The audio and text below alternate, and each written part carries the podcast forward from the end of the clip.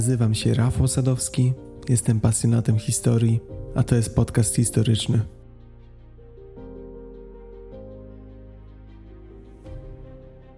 Chciałbym dzisiaj opowiedzieć Wam o postaci, która niczym widmo wkroczyła do historii, a ponieważ nie znamy roku jej śmierci, podobnie niejasny sposób wychodzi z dziejów. Mowa o Jezusie Chrystusie. Skąd pomysł na taki temat? Sądzę, że warto rozważyć argumenty, które stawiają w wątpliwość istnienie centralnej postaci chrześcijaństwa, Jezusa właśnie. Wywarł on piętno na życiu milionów ludzi oraz na całej europejskiej kulturze. No i trudno sobie wyobrazić, że mógłby on po prostu nie istnieć. Pikanterii całej sprawy dodaje fakt, że nie ma żadnego fizycznego ani archeologicznego dowodu na istnienie Jezusa. Wszystkie źródła, które mamy, są dokumentalne, nieraz z drugiej i trzeciej ręki. Źródła, które potwierdzają historyczność Jezusa, to głównie pisma chrześcijańskie, takie jak Ewangelie, listy apostołów. Wszystkie istniejące źródła, które wspominają o Jezusie, zostały napisane po Jego śmierci. Ponieważ źródła te są tak niepewne i słabe, wielu uczonych kwestionuje ich autentyczność i wiarygodność, a niewiele wydarzeń wspomnianych w Ewangeliach jest powszechnie akceptowanych. Muszę Wam powiedzieć, że długo zbierałem materiały do tego odcinka i bardzo się cieszę, że będę mógł wreszcie się nimi z Wami podzielić. Historia jest wielowątkowa. Są argumenty za istnieniem Jezusa, są argumenty przeciw. Każda strona sporu jest mocno okopana po swojej stronie. Mam nadzieję, że po dzisiejszym odcinku również i Wy wyrobicie sobie zdanie na ten temat. Zapraszam.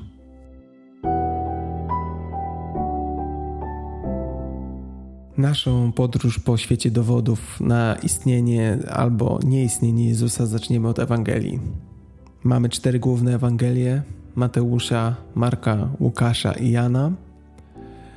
Ewangelia Jana jest w dużej mierze odrębna od pozostałych trzech. Wszystkie Ewangelie nazywamy synoptycznymi, ponieważ zawierają takie same opowieści w podobnej sekwencji, często w identycznym brzmieniu. Wszystkie Ewangelie, wszystkie cztery Ewangelie, do tego dojdziemy za chwilę, zawierają opis posługi, życia, ukrzyżowania i zmartwychwstania Żyda o imieniu Jezus. Żyd ten mówił po aramejsku i nosił tzitzit. Jest to rodzaj ozdobnego sznura. Istnieją różne hipotezy dotyczące pochodzenia tych tekstów. Ponieważ Ewangelie Nowego Testamentu były pisane w języku greckim dla społeczności grekojęzycznych, a później były tłumaczone na syryjski, łaciński, koptyjski. Czwarta Ewangelia, Ewangelia Jana, różni się, tak jak wspomniałem, od pozostałych Ewangelii synoptycznych. Historycy doszli na przykład do wniosku, że dzieje apostolskie były najwyraźniej napisane przez tego samego autora, co Ewangelia Łukasza. Co można powiedzieć o autorach Ewangelii?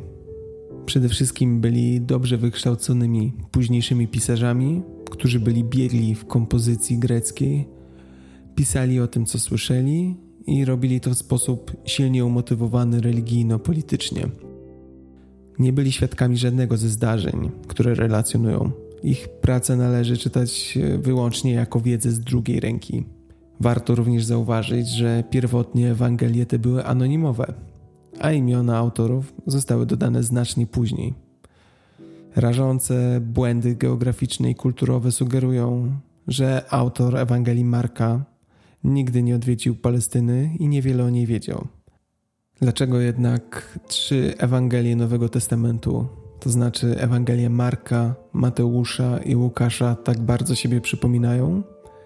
Jedną z hipotez jest istnienie tzw. Ewangelii Q, z niemieckiego Quelle, co oznacza źródło. Ewangelia Q to hipotetyczny zbiór wypowiedzi Jezusa i opis towarzyszących im scen. Jest uznawana za jedno z dwóch głównych źródeł dla Ewangelii Mateusza i Łukasza. Drugim tym źródłem jest, jak wspomniałem, Ewangelia Marka. Hipoteza ta rozwiązuje tak zwany problem synoptyczny, dlaczego Ewangelie te tak bardzo siebie przypominają. Bazowały bowiem na wspólnym materiale, na Ewangelii Q właśnie. Takie bezpośrednie podobieństwa między Mateuszem a Łukaszem, jak duplikowane wręcz zwroty i fragmenty, są bardzo mało prawdopodobne, chyba że autorzy opierają się na tych samych źródłach pisanych, a nie na zwykłych wypowiedziach ustnych. Można zatem zaryzykować tezę, że Mateusz i Łukasz ściągali od siebie nawzajem.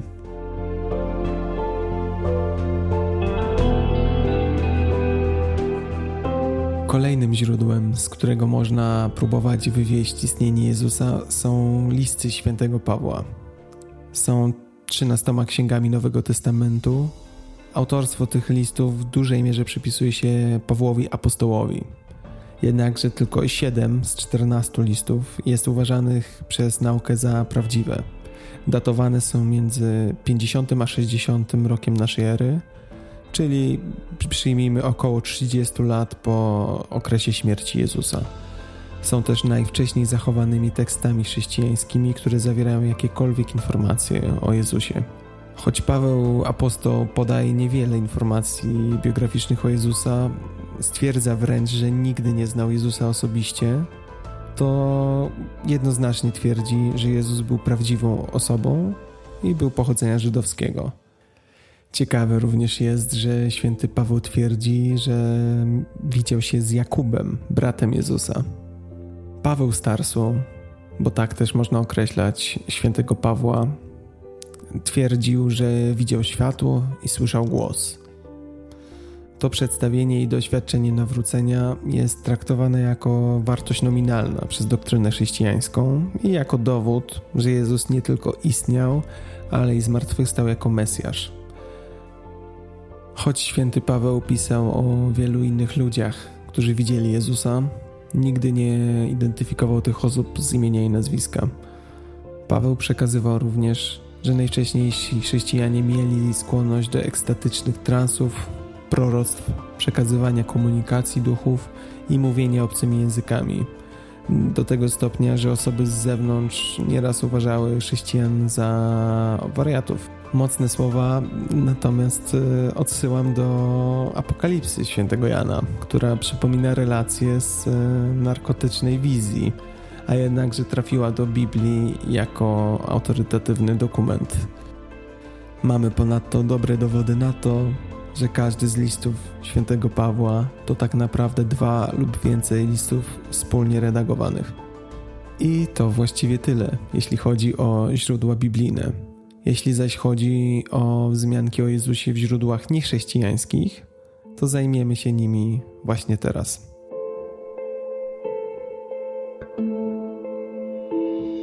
Najwcześniejsza wzmianka o Jezusie pochodzi od historyka Thallosa. Historia Thallosa, podobnie jak ogromna większość starożytnej literatury, zaginęła, ale nie wcześniej niż zdążył zacytować ją Sextus Julius Africanus, chrześcijański pisarz w swojej historii świata, napisanej około dwieście dwudziestego roku. Książka ta niestety również zaginęła, ale cytat o Thallosie został podjęty przez bizantyjskiego historyka Georgiusa Syncellusa w jego kronice, datowanej z kolei na rok osiemsetny naszej ery. Nie ma środków, za pomocą których możemy ustalić pewność co do tego lub któregokolwiek z innych zaginionych odniesień, odniesień częściowych i wątpliwych odniesień, które wspominają w pewnym swoim aspekcie o życiu lub śmierci Jezusa.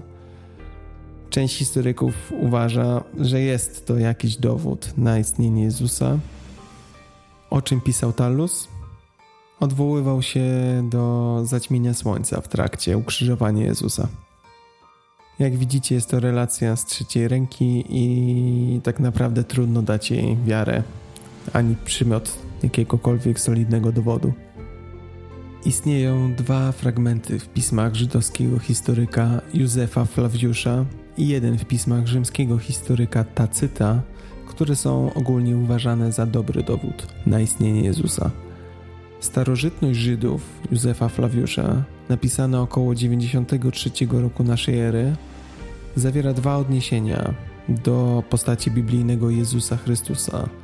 Ogólny konsensus naukowy jest taki, że choć dłuższy fragment, znany jako Testimonium Flavianum, najprawdopodobniej nie jest autentyczny w całości, to ogólnie przyjmuje się, że pierwotnie składał się z autentycznego, nazwijmy to, jądra tekstowego, które następnie podlegało rozszerzeniu przez chrześcijan. Rzymski historyk Tacyt zaś wspominał o Chrystusie i dokonaniu egzekucji na nim przez Poncjusza Piłata. Wspomnienie to jest zawarte w rocznikach ze sto szesnastego roku naszej ery. Jakie są problemy z tymi źródłami? Przede wszystkim toczy się debata na temat tego, jak wiele Testimonium Flavianum, jeśli w ogóle jakikolwiek fragment, było faktycznie napisane przez Józefa Flawiusza, gdyż żaden inny dokument historyczny nie odnosi się do niego przed czwartym wiekiem naszej ery.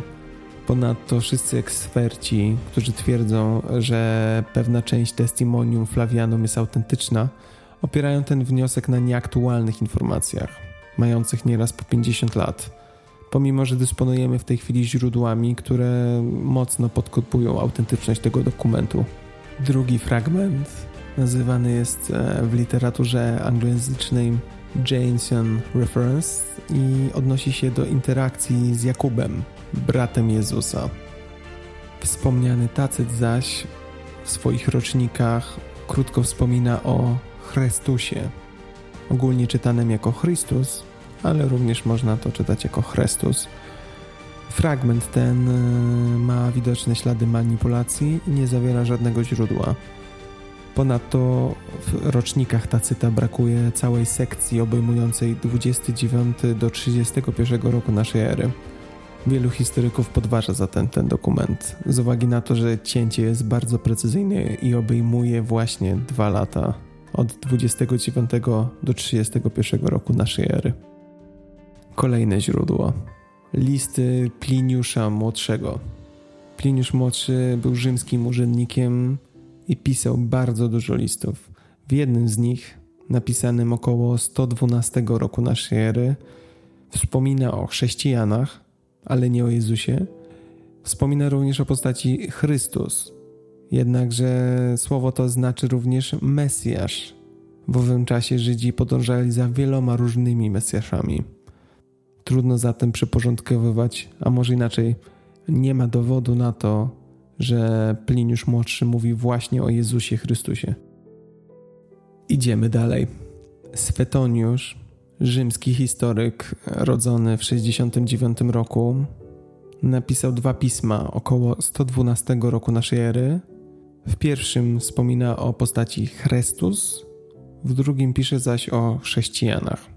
W tym miejscu warto również zauważyć, że Pliniusz Młodszy był dobrym przyjacielem i regularnie korespondował z Tacytem i Swetoniuszem. Czy zatem to, o czym donosili ci dwaj pozostali, jest podejrzane? Trudno nam w tej chwili na to odpowiedzieć. Kolejna postać, Flegon, rodzony w drugim wieku naszej ery. Nie zachowały się żadne jego prace. Flegon był pisarzem, i ze, ze źródeł pośrednich wiemy, że opisał trzęsienie ziemi, które apologeci interpretowali jako te, które wystąpiło w dniu ukrzyżowania. Ciekawym źródłem historycznym jest Talmud, czyli podstawowa księga judaizmu.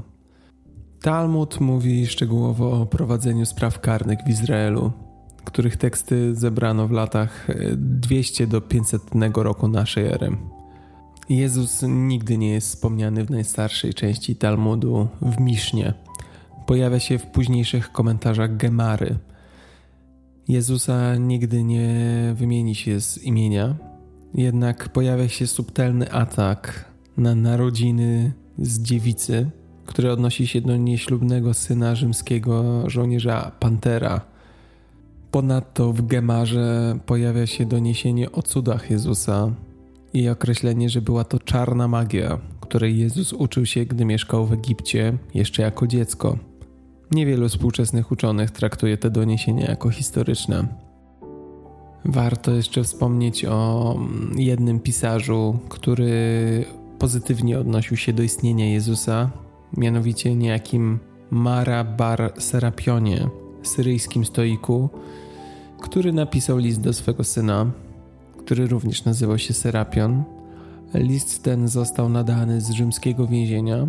W liście tym jest mowa o Jezusie jako mądrym królu i porównanie śmierci z rąk Żydów do śmierci Sokratesa z rąk Ateńczyków. Mara Bar Serapion pisze do swojego syna, że śmierć mądrego króla wynika z nowych praw, które ustanowił. Datowanie tego listu jest kwestionowane, ale najprawdopodobniej nastąpiło wkrótce po siedemdziesiątym trzecim roku naszej ery.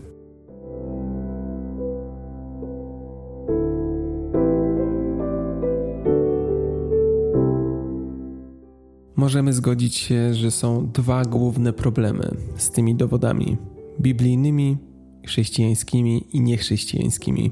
Po pierwsze, nie mamy żadnego dowodu na to, co wydarzyło się w ruchu chrześcijańskim między sześćdziesiątym czwartym a dziewięćdziesiątym piątym rokiem naszej ery, a być może nawet i aż do sto dziesiątego roku naszej ery, w przeciwieństwie do każdego innego kultu religijnego z tamtego okresu, do którego istnieje szereg różnych zapisów, dowodów, listów. Po drugie, w starożytnej żydowskiej i pogańskiej społeczności w kwestii przekonań religijnych wymyślanie historii było normą, nawet przy wprowadzeniu narracji rzekomo prawdziwej.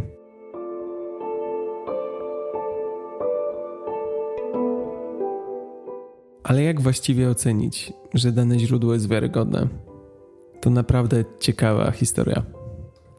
Dla przykładu, w Nowym Testamencie jest więcej wariantów tekstowych, od dwieście do czterysta tysięcy, niż liter, których jest sto czterdzieści tysięcy. Czym jest wariant tekstowy? Jest to, jak sama nazwa wskazuje, wariant tekstu powstały w wyniku nieświadomych zmian w tekście pierwotnym. Kiedyś nie było prostych sposobów na powielenie słowa pisanego. Musiało ono być po prostu skopiowane. I gdy na przykład w wyniku błędu, kiedy oko kopisty zatrzymywało się na podobnym słowie, ale znajdującym się w innym miejscu oryginalnego tekstu, to gdy oko wróciło na wcześniejsze słowo, powstawało powtórzenie. Jeżeli oko spojrzało na dalsze słowo, powstawało opuszczenie. W innych przypadkach kopista mógł dodać tekst z pamięci, z innych paralelnych tekstów. Synonimy mogły być zamienione substytutami, zaimki zamieniano w rzeczowniki, na przykład on powiedział stawało się zwrotem Jezus powiedział. Które zatem warianty Ewangelii są oryginalne? Eee, aby odpowiedzieć na to pytanie, uczeni muszą zadać sobie kolejne pytania. Kto napisał Ewangelię? Kiedy ją napisał? W jakim celu ją pisał? Z jakich źródeł korzystał? Jak bardzo wiarygodne były te źródła, jak daleko te źródła były odsunięte w czasie. Eee, można także zajrzeć w wewnętrzne dowody, w dokumenty, aby sprawdzić, czy na przykład dokument nie zawiera niepoprawnych tekstów hebrajskich. Warto sprawdzać, czy autor zdaje się mieć ukryte informacje, czy zmyśla jakieś proroctwo. Uczeni zwracają się do źródeł zewnętrznych, w tym do świadectw wczesnych przywódców Kościoła, do pisarzy spoza Kościoła, głównie historyków żydowskich i grecko-rzymskich, którzy byli bardziej skłonni krytykować Kościół, oraz do dowodów archeologicznych, wykopaliskowych.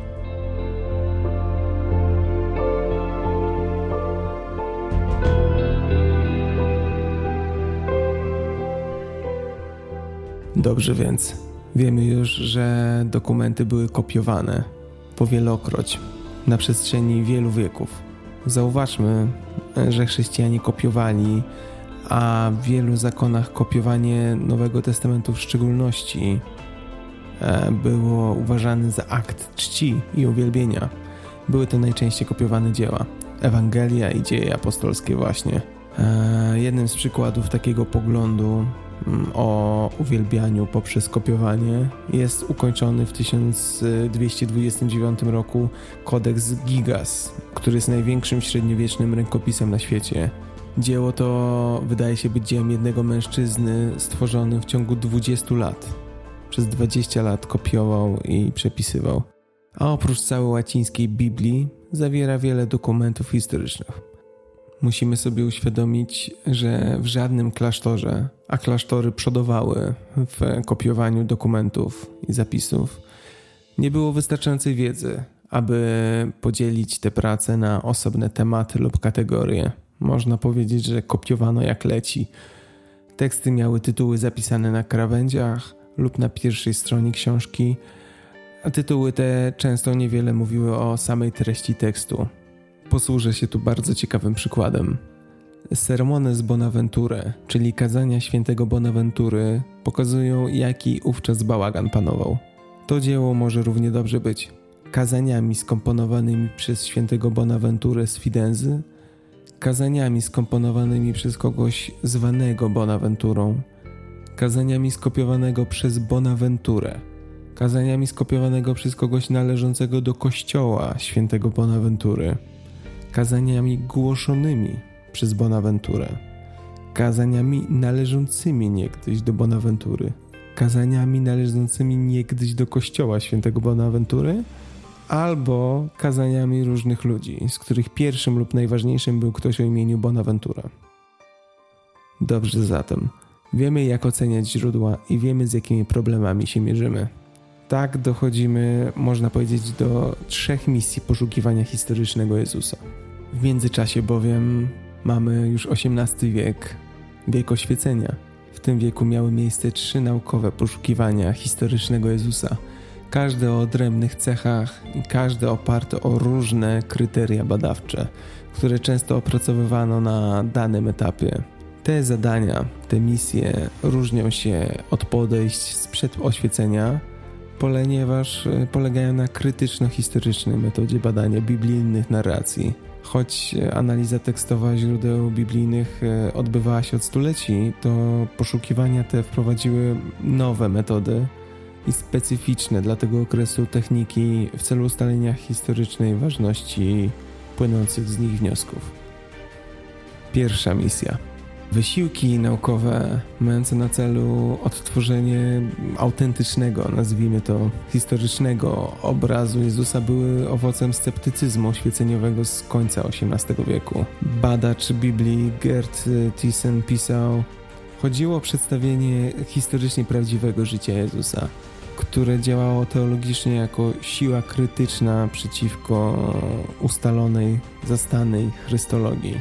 Pierwszym uczonym, który oddzielił w ten sposób Jezusa historycznego od Jezusa teologicznego, był filozof Hermann Samuel Reimarus. Reimarus stawia bardzo śmiałą tezę. Rozróżnia on bowiem to, czego nauczał Jezus, a to, w jaki sposób został przedstawiony w Nowym Testamencie. Według Reimarusa Jezus był politycznym mesjaszem, któremu jednak nie udało się doprowadzić do oczekiwanej zmiany politycznej i w efekcie swojej porażki został stracony. Następnie jego uczniowie ukradli ciało i wymyślili historię zmartwychwstania dla swoich osobistych korzyści. Pisma Reimarusa są o tyle przełomowe, że po raz pierwszy okazało się, iż krytyka może istnieć niezależnie od teologii i wiary. W ten sposób zakończył się pierwszy etap poszukiwania historycznego Jezusa. Dochodzimy do okresu bez zadań, tak zwanego, po tysiąc dziewięćset szóstym roku. Wtedy to pojawia się krytyka dokonana przez Alberta Schweitzera, którym zwraca on uwagę na różne niedociągnięcia w stosowanych podejściach historycznych. Następuje stagnacja, nie prowadzi się dalszych badań. Można powiedzieć, że historycy przegrupowują się w tym okresie. Druga misja.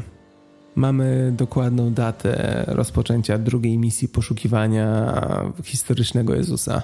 Jest to wykład Ernsta Kessemana z dwudziestego października tysiąc dziewięćset pięćdziesiątego trzeciego roku.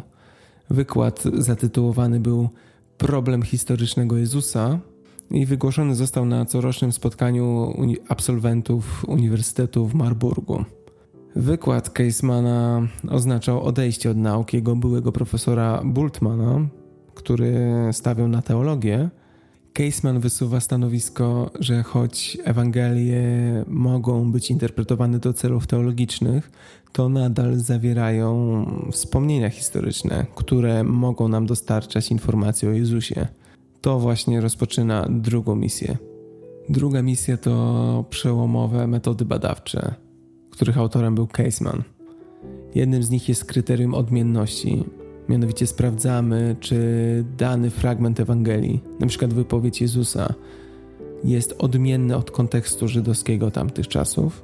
Drugim kryterium jest kryterium zawstydzenia. Na jego podstawie możemy stwierdzić, że dla przykładu Kościół chrześcijański nie wynalazłby, nie zmyśliłby historii o chrzcie Jezusa, ponieważ Jan Chrzciciel był postacią nadrzędną w tym ceremoniale wobec Jezusa.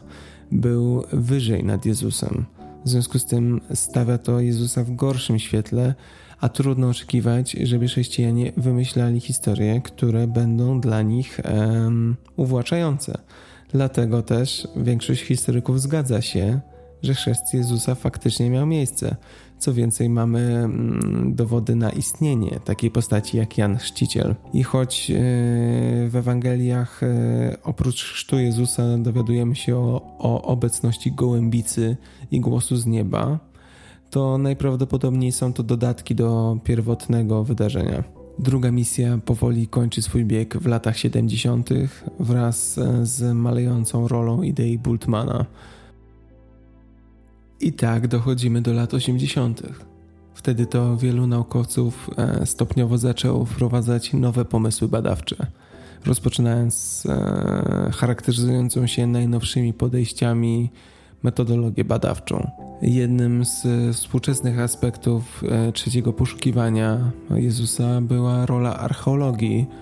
Współcześni uczeni chcą teraz wykorzystywać odkrycia archeologiczne, które wyjaśniałyby naturę życia w Galilei i Judei w czasach Jezusa. Charakterystyczne dla tej trzeciej misji jest interdyscyplinarny i globalny charakter badań. Taką najbardziej charakterystyczną cechą trzeciej misji było odejście od e, ograniczania się ilością Ewangelii, jakie brało się pod uwagę w badaniach. Minimaliści brali jedynie cztery Ewangelie, zaś maksymaliści brali pod uwagę wszystkie dotychczas znalezione. A wszystkie to znaczy jakie?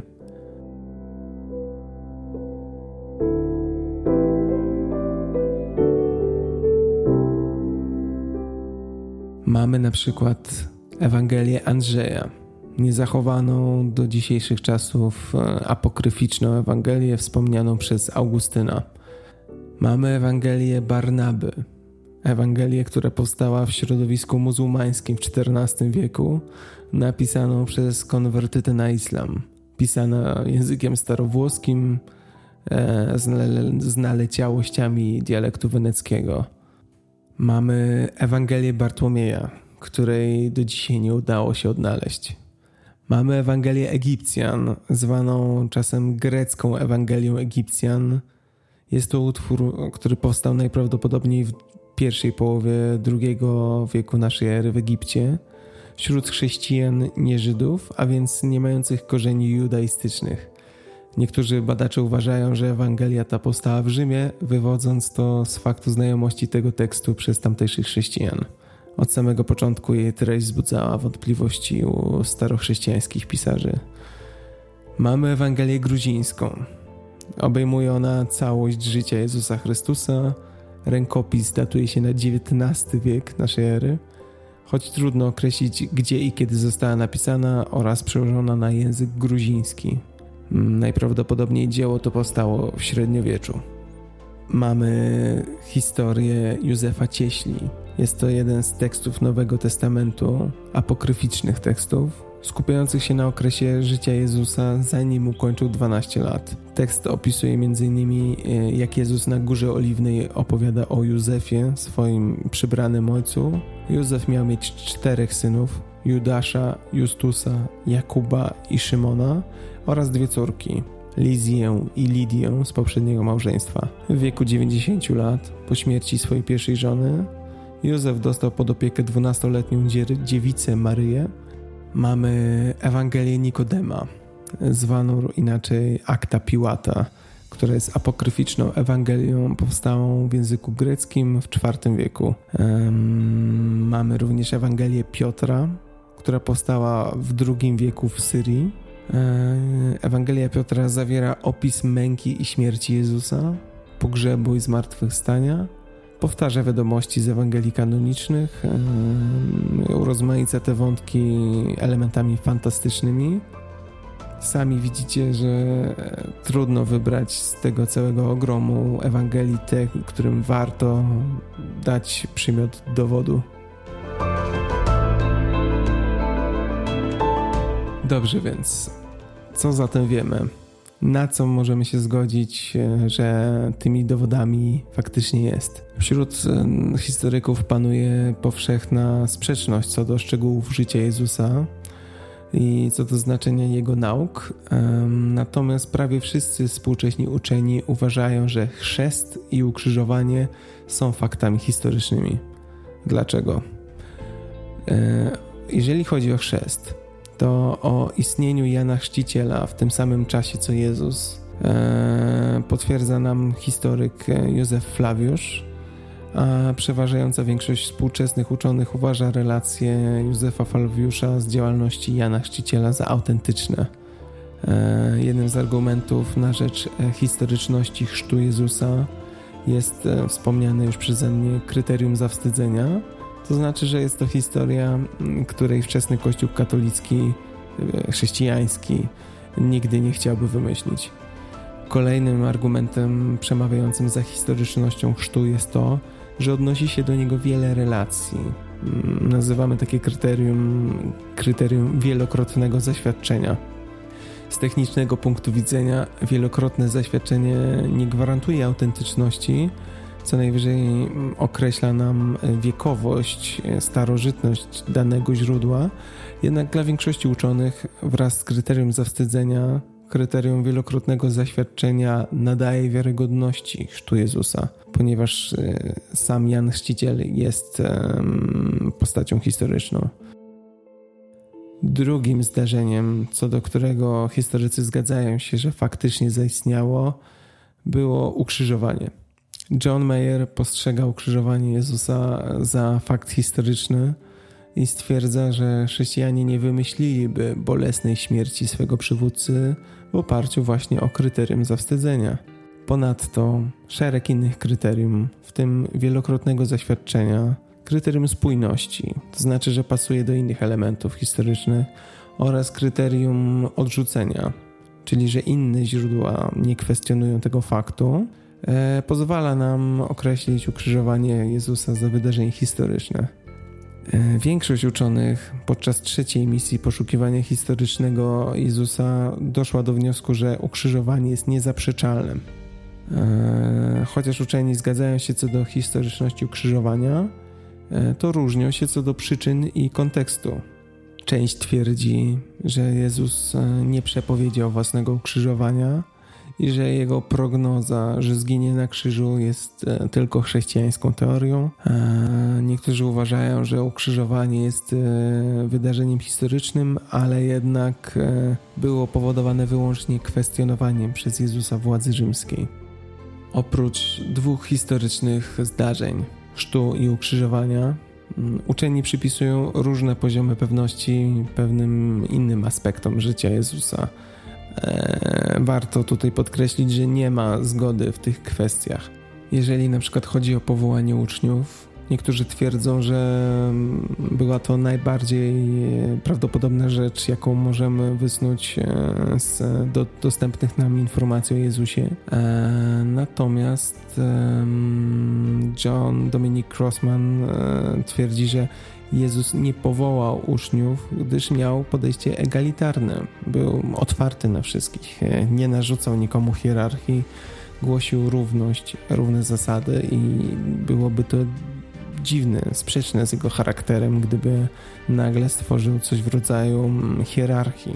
Mamy zgodę co do tego, że Jezus wywołał, nazwijmy to, kontrowersję w świątyni, czy też awanturę. Jest powszechna zgoda, że Jezus był galilejskim Żydem, który urodził się między siódmym a drugim rokiem przed naszą erą, a zmarł między trzydziestym a trzydziestym szóstym rokiem naszej ery. Jezus mieszkał tylko w Galilei i Judei. Większość uczonych odrzuca fakt, że istnieją dowody, jakoby dorosły Jezus podróżował lub studiował poza Galileą i Judeą. Jeżeli chodzi o języki, jakimi Jezus się posługiwał, to z całą pewnością był to aramejski, możliwe, że hebrajski i grecki. Były to języki, jakimi posługiwano się wówczas w Galilei i Judei. Panuje powszechna zgoda, że po śmierci Jezusa jego uczniowie kontynuowali dzieło, a niektórzy z uczniów byli prześladowani.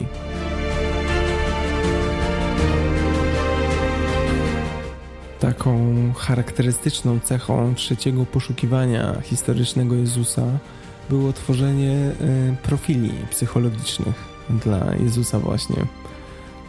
I co ciekawe, każdy z, z historyków tworzył, można powiedzieć, swój profil. Przedstawię pokrótce te profile, gdyż są niezwykle ciekawe. Apokaliptyczny prorok.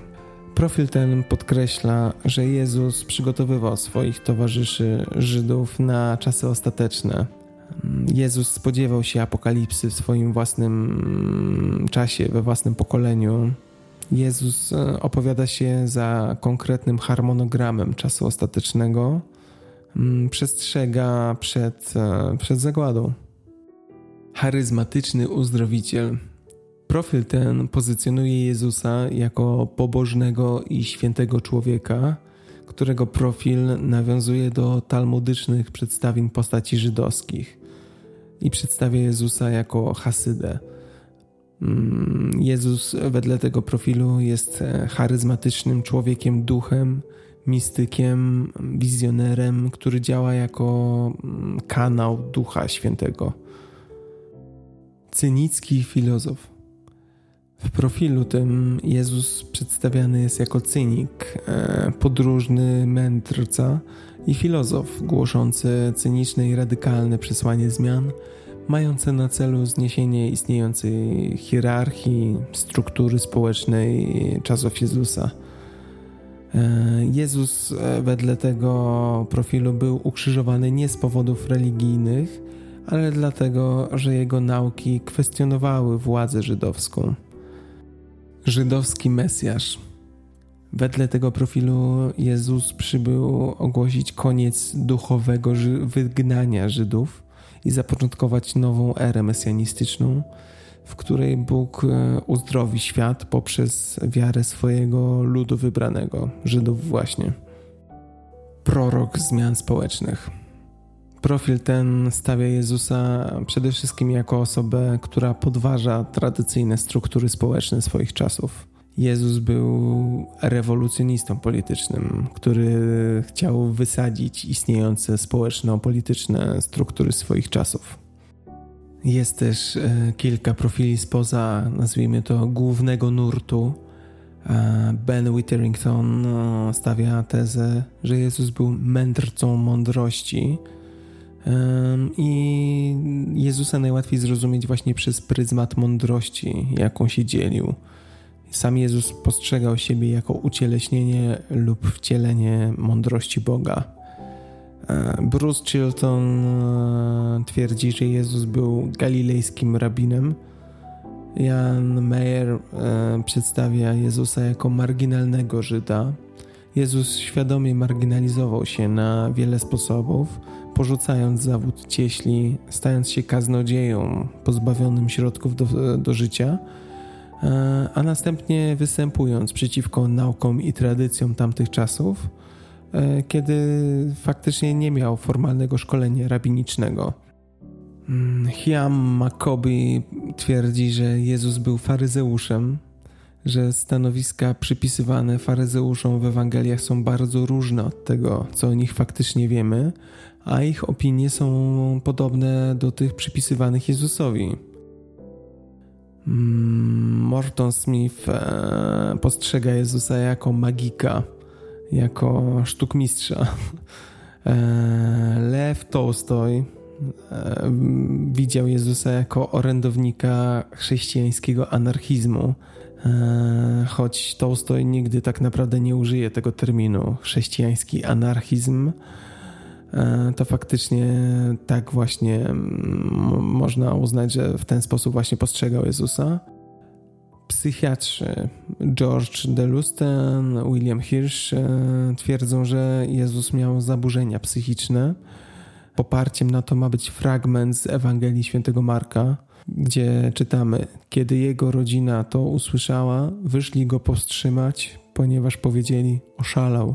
Polski psycholog Władysław Witwicki stawia tezę, że Jezus miał trudności w komunikowaniu się ze światem zewnętrznym. Miał również rozdwojenie osobowości.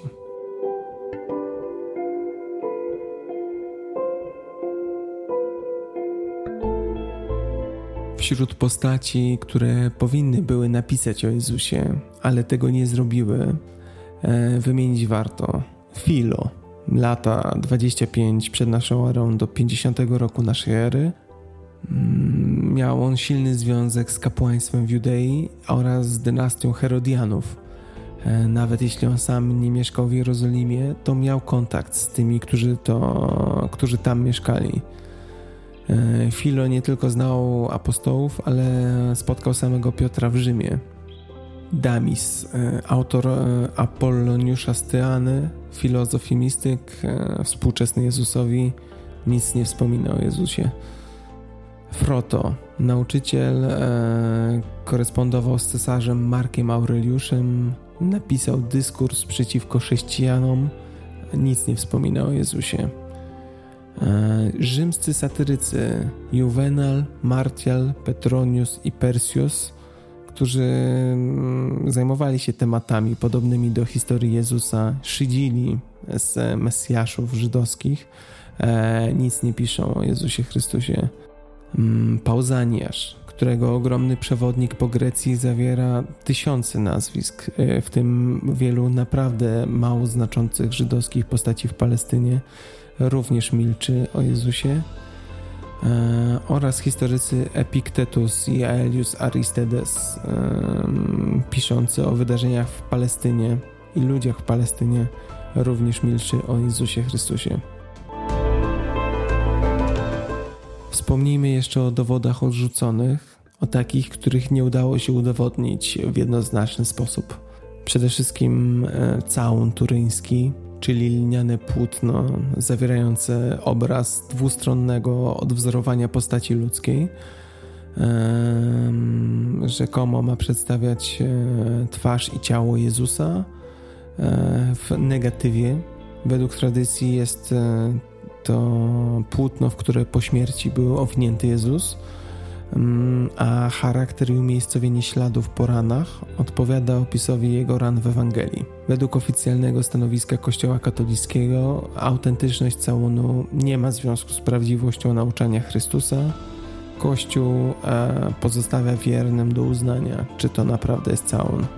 Jeżeli chodzi o badania, nie, nie można również jednoznacznie stwierdzić, skąd pochodzi całun turyński, w związku z tym jako dowód jest bezużyteczny. Tak zwany prawdziwy krzyż, czyli krzyż, na którym zmarł Jezus. Jest to nazwa, zbiorcza nazwa na pozostałości, które, jak głosi tradycja niektórych kościołów chrześcijańskich, pochodzą z krzyża, na którym miano ukrzyżować Jezusa. Relikwie takie znajdują się w wielu kościołach. Są to fragmentaryczne szczątki, które są rzekomo szczątkami prawdziwego krzyża. Podczas gdy większość wierzących katolików i prawosławnych uznaje za autentyczne fragmenty krzyża Jezusa, ich autentyczność kwestionują naukowcy oraz inni chrześcijanie, np. protestanci. Tak zwany święty napletek, relikwia Jezusa Chrystusa, nazywana relikwią pierwszego stopnia, czyli bezpośrednio pochodząca od świętego. Ma to być szczątek ciała pozostały po obrzezaniu. Jest czczony od średniowiecza kult tego, tej relikwii został zaprzestany z, wraz z Soborem Watykańskim drugim. Zaprzestano również wtedy świętowania święta Obrzezania Pańskiego, które miało miejsce pierwszego stycznia każdego roku. I święta włócznia, czyli włócznia, którą miał być dźgnięty Jezus, wedle tradycji rzymski legionista Kasiusz, który po przyjęciu chrztu przybrał imię Longin, przebił ciało Chrystusa przed zdjęciem z krzyża. Włócznia ta uważana jest za relikwię męki pańskiej, przypisuje się jej cudowną moc uzdrawiania, gdyż wedle tradycji była zanurzona we krwi Mesjasza. Osuarium Jakuba, zwane również Osuarium Świętego Jakuba, albo Osuarium Jakuba, syna Józefa, brata Jezusa. Jest to kamienna urna na kości pochodząca z sześćdziesiątego trzeciego roku naszej ery, zawierająca domniemane szczątki kostne Jakuba Sprawiedliwego, pierwszego biskupa Jerozolimy, członka rodziny Jezusa Chrystusa.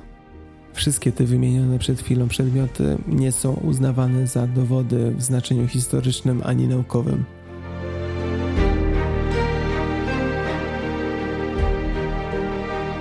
Czy zatem na podstawie posiadanych przez nas dowodów można z całą pewnością stwierdzić, że Jezus Chrystus żył dwa tysiące lat temu?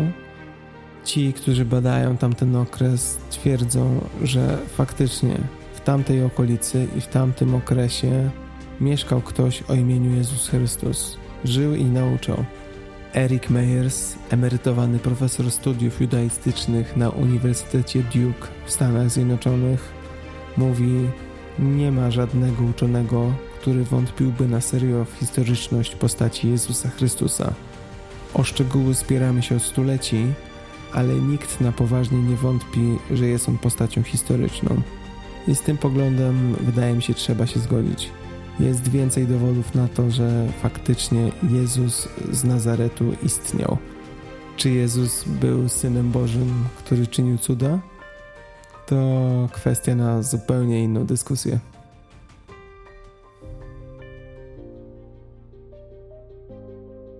Bardzo dziękuję Wam za uwagę. Było mi niezmiernie miło, że mogłem się z Wami podzielić tą dawką wiedzy. Podcast ma swój fanpage, do którego lajkowania serdecznie zapraszam. Jeżeli zostawicie ocenę na Apple Podcasts, na iTunes, będę Wam bardzo, bardzo wdzięczny. Jeżeli podzielicie się tym podcastem ze swoimi znajomymi, będę wdzięczny jeszcze bardziej. Dobrego dnia, trzymajcie się i do usłyszenia już niebawem.